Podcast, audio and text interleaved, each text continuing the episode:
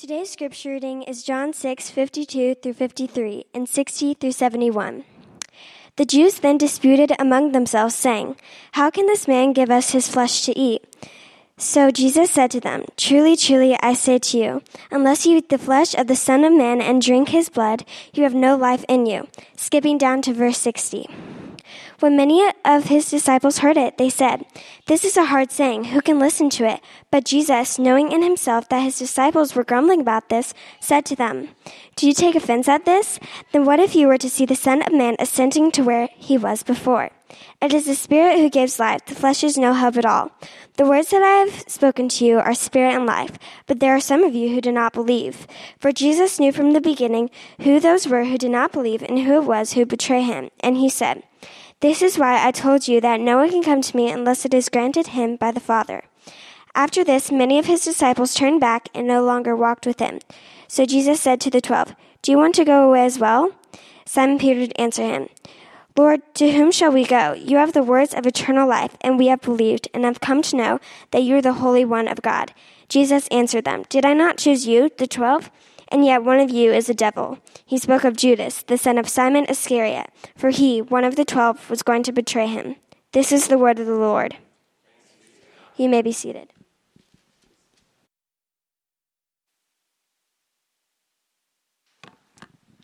Thank you, Reese, very much for that. Uh, again, I want to just take a moment just to pray, just for the hearing of God's word as we continue in worship together. So let's take a moment to pray.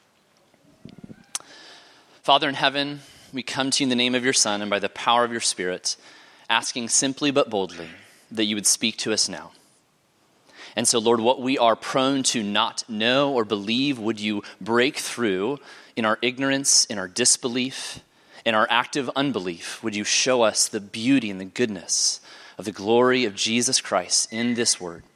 And so, would the words of my mouth and the meditation of all of our hearts be pleasing and acceptable to you, our rock and our Redeemer? We pray in Christ's name. Amen. Well, this is um, uh, this is a little just kind of insight into the Capel family. Um, we have one of our favorite shows we like to watch is a show called Brain Games. I don't know if you guys ever watched Brain Games, but a very interesting show that kind of talks about various like social experiments and kind of the ways in which our brain works and is wired. And there is this one segment where they show these kind of hidden camera social experiments to see what people do in circumstances that we're not necessarily prepared for. And there's one I just I have to show you. So take a look, just a minute clip. Just watch this for a second. To answer that question, we set up a hidden camera experiment to see if this woman would stand up at the sound of this tone, simply because everyone else is. You might be thinking you'd never go along with this. Or would you?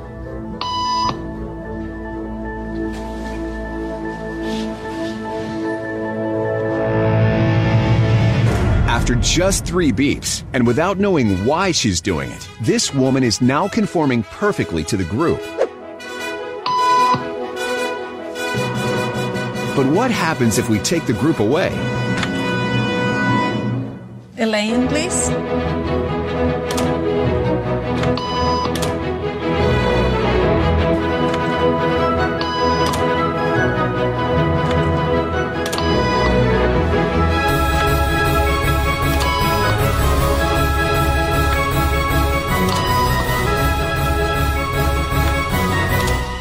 Okay, now she's alone. The crowd is gone and nobody is watching her except our hidden cameras. What do you think she'll do?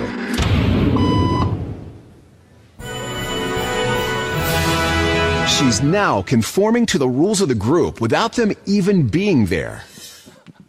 Oh my gosh, that's that's so fun. That's so fun. Now, uh, I mean, there, there are like so many others I could have shown, but that one was just so fascinating because again, we look at that, we kind of laugh, but like, what would we do in that moment?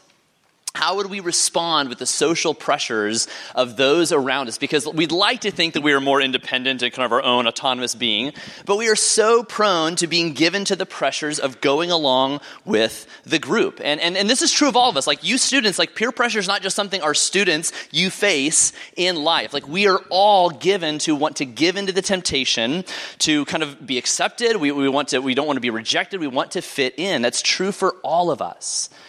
And it was uniquely true in some ways. The same phenomenon is applied to the disciples during this moment that the, the gospel writer John records for us as they are at this kind of crossroads moment of asking the question Will we follow Jesus? Will we go with him when others are walking away? And so as we as we turn to our text this morning, if you have your Bibles open, keep them open to John chapter 6. But what we see here in this moment is Jesus giving the disciples an opportunity to follow him by giving them the sign of life in his word. So we've been in the Gospel of John in this series that we're calling Signs of Life, looking at the various ways in which Jesus teaches us the type of king he is and the type of kingdom he is bringing. And today we see him showing us who he is in the words that he gives us. And so if you have your Bibles open, keep them John, to John chapter 6. But as we peer into this interaction between Jesus and his disciples, the question that I want us to ask of ourselves is this Will we go with Jesus when others won't?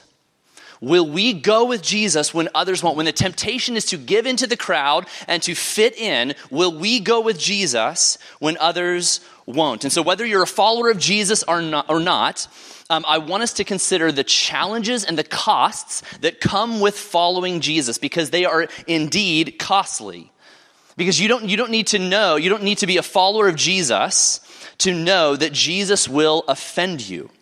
Every follower of Jesus knows and understands what it means to wrestle with, to ask questions of the words of Jesus, myself included.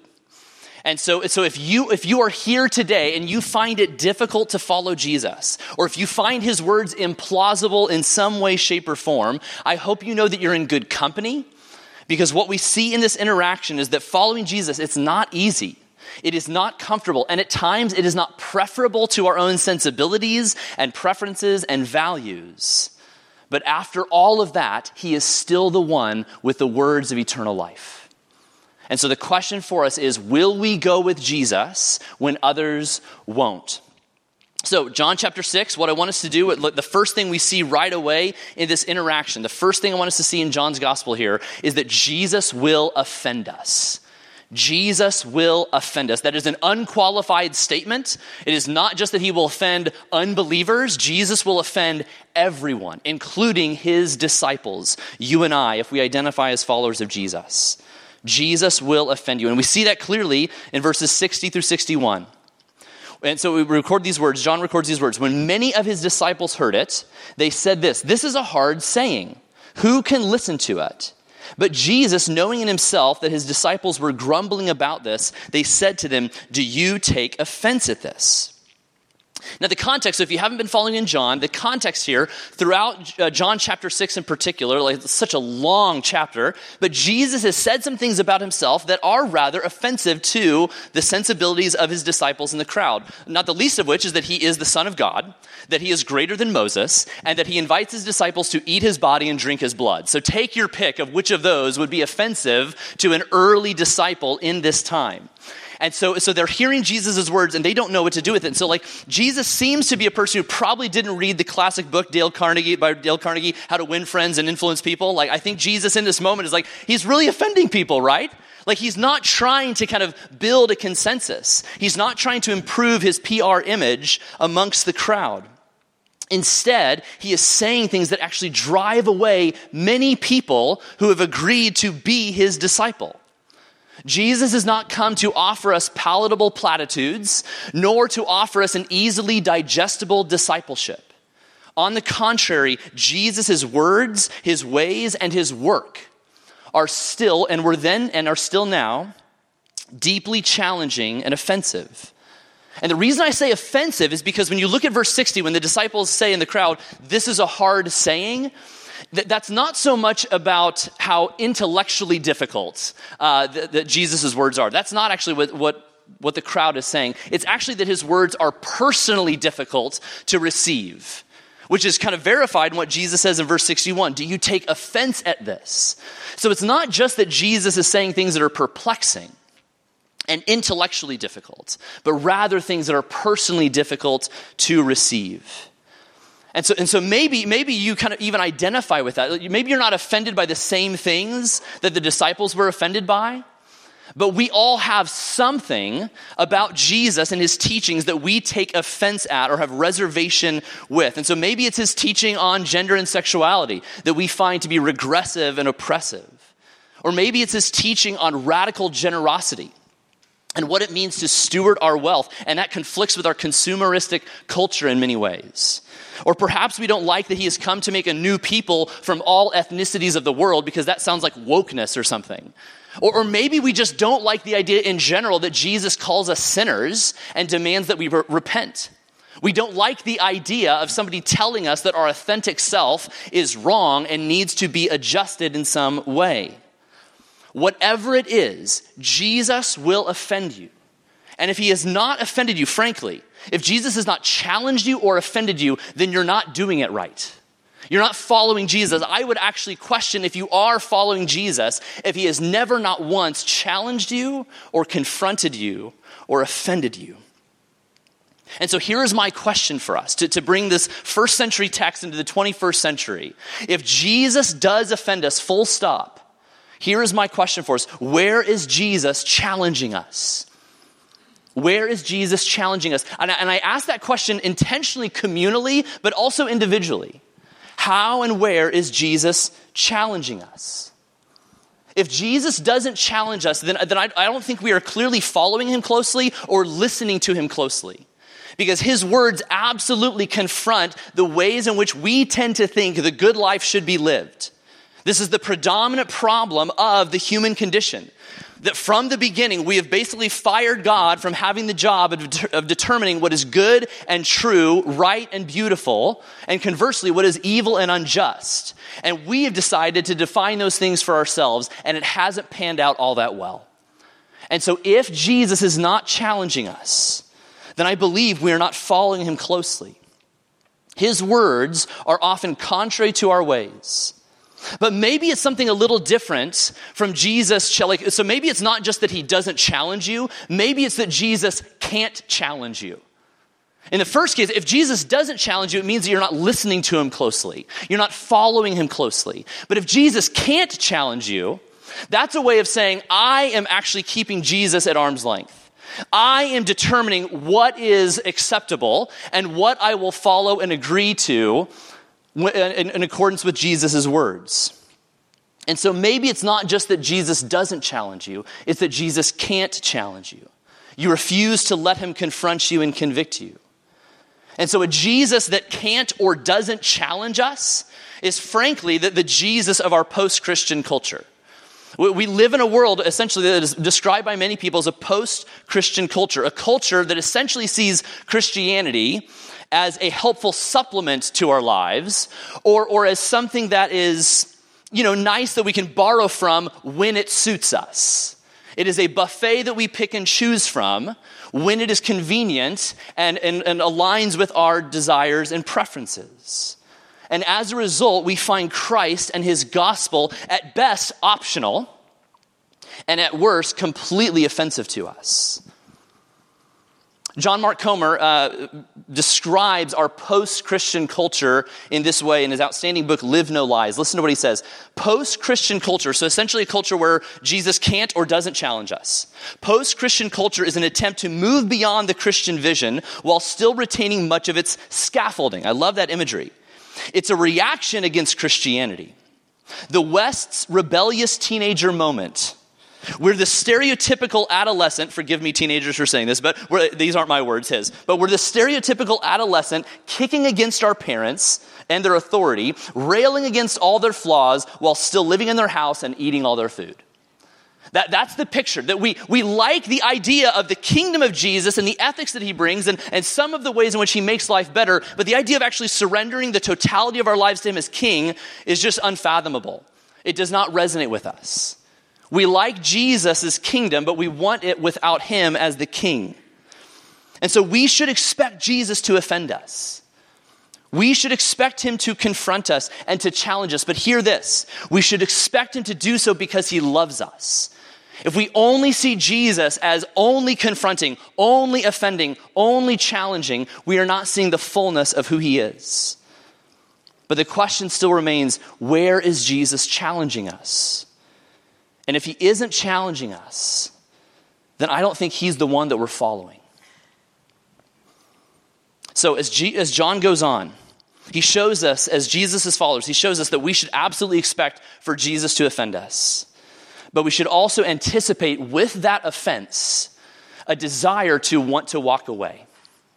And so, so there's, there's a difference between just being offended by Jesus, like, I don't like that, but I'm going to stay in the room. But, but there can be a moment where we are so offended by Jesus that there is this urge within us that we will want to walk away. And what I would say as a follower of Jesus is that we should anticipate the desire and the feeling that we will want to walk away at some point. And I want to bring our attention to the fact that the people that walk away from Jesus in John 6, it's not just people in the crowd. Did you notice how John, in two occasions, points out that it's disciples that walk away? It's not just people who are in the crowd, the bystanders, it is disciples that walk away. Look, look at verses 66 and 67. After this, many of his disciples turned back and no longer walked with him. And so Jesus said to the twelve, Do you want to go away as well? These are people who have been following Jesus for some time. These are people who have been learning from Jesus, who have been talking with Jesus, have probably traveled with Jesus to some degree, and all of a sudden they give up, they walk away, and they never return. These aren't just superficial, nominal people in the crowd, these were disciples. And so just imagine for a moment how Jesus felt. Yes, he's the Son of God, whose identity is not predicated on how many followers he has but he's still human. And so, yes, he, like, like in one sense, like he is divine, he knew this was coming. But Jesus isn't some kind of modern day social media influencer who rises and falls based on his likes and subscriptions, right? Like, th- this isn't how we should view Jesus. Like, he's desperate for followers, right? This is not how we should view him. But still, he is human. And we have to believe that in his full humanity, that we need not deny, he felt a sense of rejection and betrayal. Now, John tells us that, that he, he tells us that many disciples left, but we don't know how many. But what we do know is that John records right after that is that Jesus just turns to the 12. And so, again, like at most, it could be that of the crowd of 5,000, he goes from having an influence of 5,000 people to now only 12. Think about what that would do to the, the emotional state of the 12 disciples.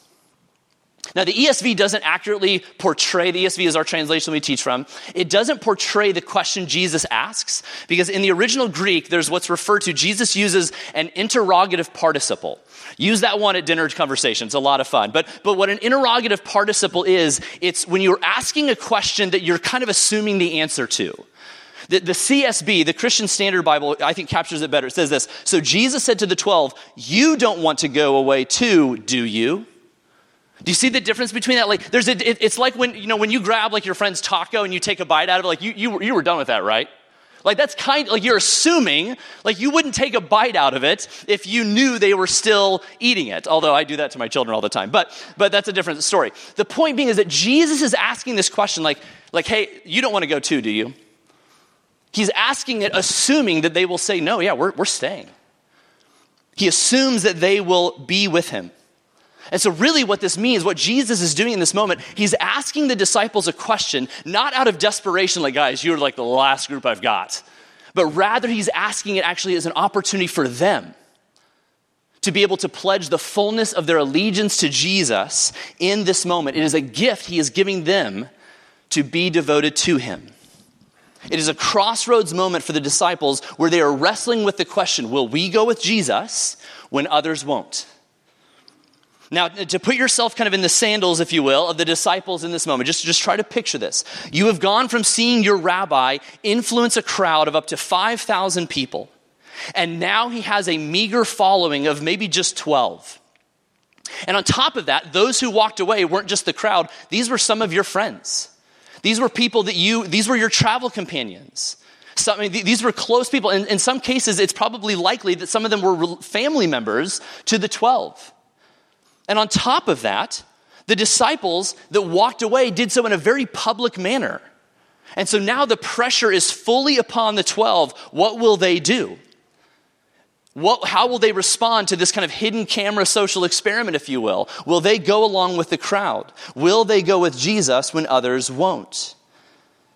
And I think we need to be, so as we bring again this, this first century text to the 21st century, I think a question that we need to ask ourselves and to be honest with is this What makes us want to walk away? Which is a little bit different from just the offensive question. But what is the thing that is like, we're at this point, at this precipice of like, do I just kind of give in to, to unbelief and walk away? And I think we need to be honest with ourselves because uh, in, in, my, in my years of ministry, I've journeyed with people who either for some reason in their spiritual formation were taught either explicitly or implicitly, you cannot voice doubts or questions about your faith. If you do, that is the slippery slope towards apostasy and becoming reprobate and becoming somebody who's going to hell. Like, and I believe that we have the sense that like I have to have like unquestionable faith and, and never have any sense of question or doubt whatsoever. Those people have never read the book of Psalms. The book of Psalms is filled with people who are wrestling with questions of God. Now, again, this may sound like a depressing question. What makes you want to wait? But I think it is actually a very appropriate and necessary discipleship question. What makes us want to walk away? The only thing worse than wanting to walk away from Jesus is trying to bury the feeling that we want to walk away from Jesus, hoping that it just goes away. And I believe that if we don't face it and name it, it can have a power over us that we don't fully realize. If we don't name what makes us want to walk away from Jesus, we will find ourselves going down the path of having an obligatory faith, like just a faith that we have for faith's sake, or we will find ourselves having an embittered faith. And I think we have to be honest in naming that question what makes us want to walk away? And again, I think we feel as though it's a slippery slope that leads us away from Jesus. But to the contrary, if we never face these moments, if we never ask ourselves and are honest with why we are tempted to walk away, then we are either not following Jesus or we are trying to hide from Jesus. And neither are good options. But more importantly, what I would say to that, if you're at a place where you feel tempted to walk away from Jesus, I want you to know that Jesus' love for you and his commitment to you, his devotion to you as a covenantal God is strong enough to handle your questions, your doubts, and your objections. Or maybe they're not yours. And, and sometimes this is where there's even more pain. Maybe the questions and doubts and skepticism you have, maybe they're not yours, but they are the doubts and questions and objections of a loved one. That there's somebody in your life who is tempted to walk away, who has walked away, and sometimes that can even be more painful seeing someone you love walk away from the faith. And so, what I would say to you in these moments, my encouragement to us, is that we would be a people who are able to honestly voice our questions, our doubts, our skepticisms, and objections to God in prayer. Again, the book of Psalms is filled with God's people speaking back to Him, saying, God, where are you? I don't believe. I remember hearing somebody once say that if, that if you want to look for an argument against the existence of God, just look to the book of Psalms because they're almost all in there. Because the psalmists are just crying out, How on earth could you allow this to happen? Where are you in my time of despair? How could you possibly be good? And so we should cry out with an honest voice in prayer. But secondly, we should also, we should also be willing to share in trusted Christian community. Be willing to do that with people that you trust. But I would also say explore, do, do further learning. You are not the only or the first person in human history to have the question or have the feeling in your mind and heart that makes you want to walk away from Jesus. And, and, there's many, obviously, resources I could recommend, but one I would commend to you is a book called Confronting Christianity by Rebecca McLaughlin where she, she kind of phrases and sets up for us various reasons why people walk away from the faith. In fact, she has a teenage version that is absolutely phenomenal 10 questions every teen should ask and answer about Christianity. I would recommend that to you. Don't allow these questions to stay um, in silence. Now, if I can speak candidly, the, the, there are times when I want to walk away from the faith. There are times I have felt that. And, and if I'm really honest, the times where I have felt the temptation to walk away the most has been around the division in the church. When I see people in the church who, are, who, who have a unity in Christ and are divided over some, some line, whatever it is, take your pick. When you see people in the church who are allowing themselves to be divided over superficial, secondary things, or allowing themselves to be divided on things that should be obvious to the people of Jesus. And in those moments, that, that is when I'm the most tempted to want to walk away and give up on it all. And as much as I, as I try to kind of move past it or kind of like kind of create some willpower to move forward, I can't shake that feeling of like, why is this happening? And so, so here's my question. So, what do I do in those moments? What do you do in those moments when you are tempted to walk away? And what do we do as a church family? What, what, what do our people do in these moments when we are tempted to walk away? We've seen that Jesus will offend us, and we see that we will want to walk away, but where will we go? And this is where we go. In these moments where I feel overwhelmed by cynicism, by frustration, by doubt, or whatever it may be, I have routinely come back to the words that Peter and the disciples declared in John chapter 6. Where do we go when we are lost? Where do we go when we are confused, when we are hurt, when we are disenchanted, when we are confused, when we are overwhelmed and ready to give up?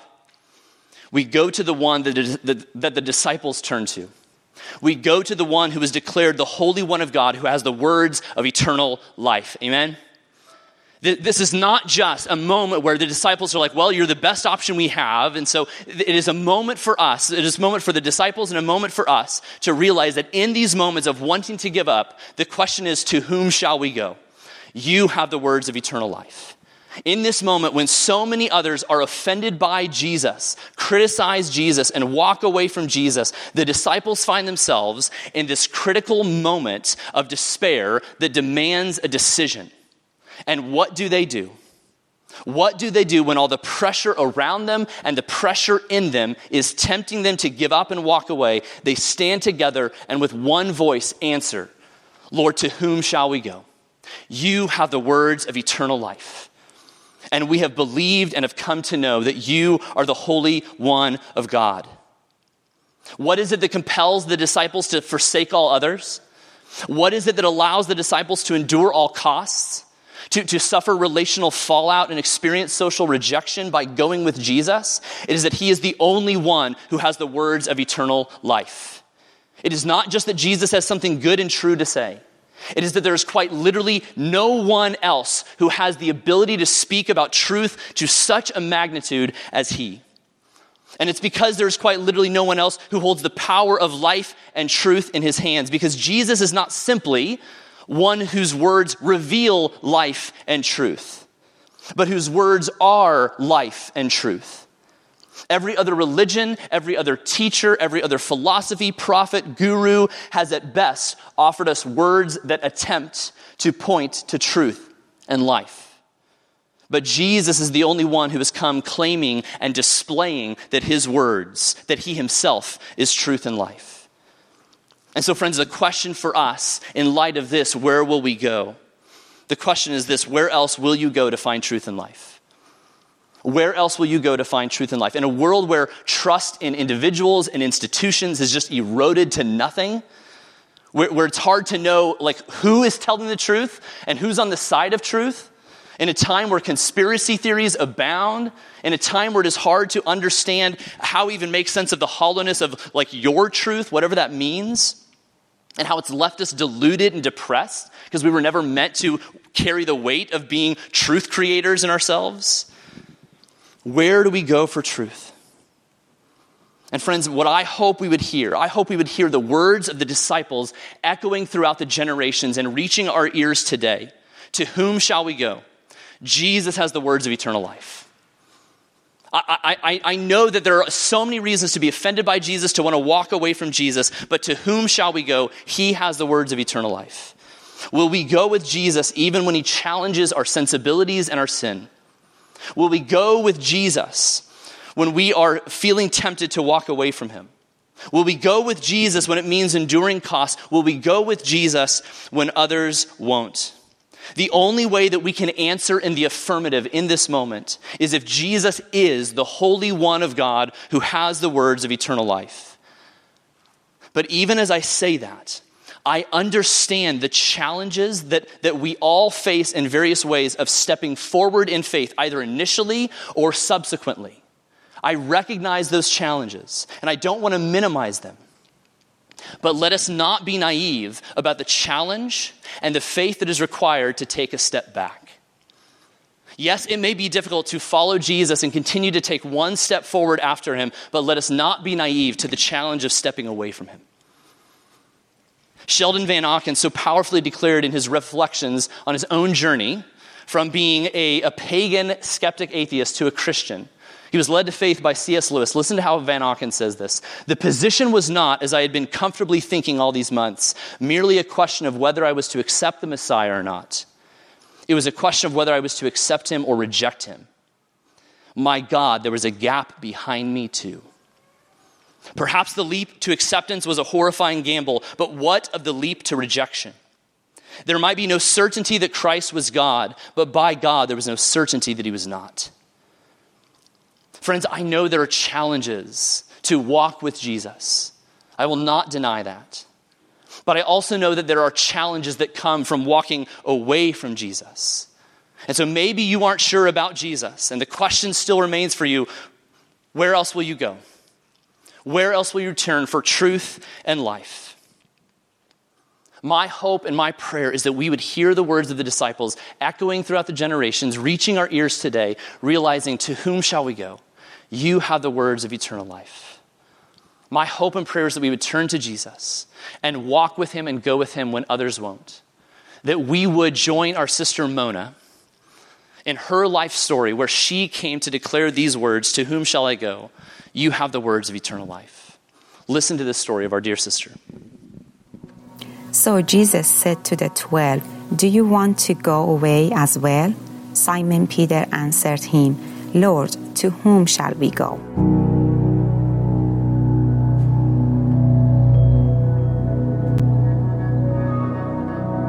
I grew up in Muslim family. Um, many people in Iran are Muslim, but the thing is, um, we are Muslim traditionally. So we know God. We know God as a creator, and the one has all the power and uh, can do anything for us. I came here back in uh, again 2006, and I hired a lady. Uh, she is same age as me, and she came around that time when we were at work, um, many times we would share our story about our past. And she was always talking about Jesus and uh, telling me about her story, how she loved Jesus, how Jesus has been working in her life. And then I, I always was telling her about God, that God is our creator, and then we always like to pray to God. Back in 2018, um, my dad got sick. He didn't want to eat, he didn't want to talk, he didn't he couldn't sleep. It was to the point that they were asking me to go back in Iran, go to visit because uh, we might have to put it in special care or something like that. So I was so sad and worried. Uh, so my friend Annie, she told me, you know, that Jesus was a healer. We knew Jesus as a prophet. So she told me, uh, Mona, I, I always ask Jesus, and he answered me, let's pray and ask Jesus, are you okay with that? And I gave okay to her. I said, yes, I can do it. I really want to do anything for my dad that I could. So that's why I start and uh, pray morning, night, every time. And then I was just middle of night, woke up, and then I was saying, uh, Jesus, I don't know you, but my friend Annie uh, say that you are a healer uh, and you can do anything. So I'm asking you, please heal my dad. It, it didn't take even a month. I saw him that he is getting better. Uh, he started talking more comfortable. He started eating. He started sleeping. And then this miracle made me to want to know Jesus more. When I started reading Bible, I decided to read the New Testament because we knew about Old Testament. So every night I was reading a couple of pages. As I read, it was question for me that who is God and who is Jesus? Because I was always thinking God is a God that can do anything. So now who is Jesus? And when I was asking my friend, um, she was answering me, you know, they are all one. Uh, Father, Son, and Holy Spirit. But I didn't understand that moment. One of my favorite book is Book of John because it talks really uh, simple and straight. Even his disciple is saying, uh, "Teacher, you are talking to us now very clear." When I saw the first chapter and it said um, uh, about the word become flesh that moment it was the moment that i understand that it was god himself. He came to this world for us. It was just like clear to me he is god. Jesus is god. Lord to whom shall we go you have the words of eternal life and we have believed and have come to know that you are the Holy One of God. Amen.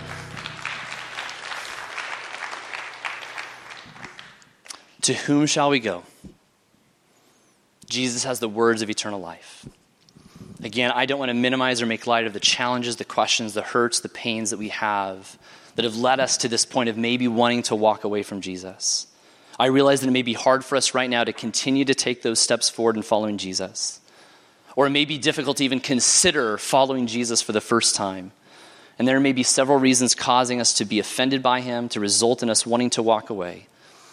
But when we know and believe the power and the love of the Holy One of God, who promises to not walk out on us, that allows us and gives us an ability to stay with him when others won't. And it allows us to have the natural response of saying, To whom shall we go? And so, church, as we as we prepare to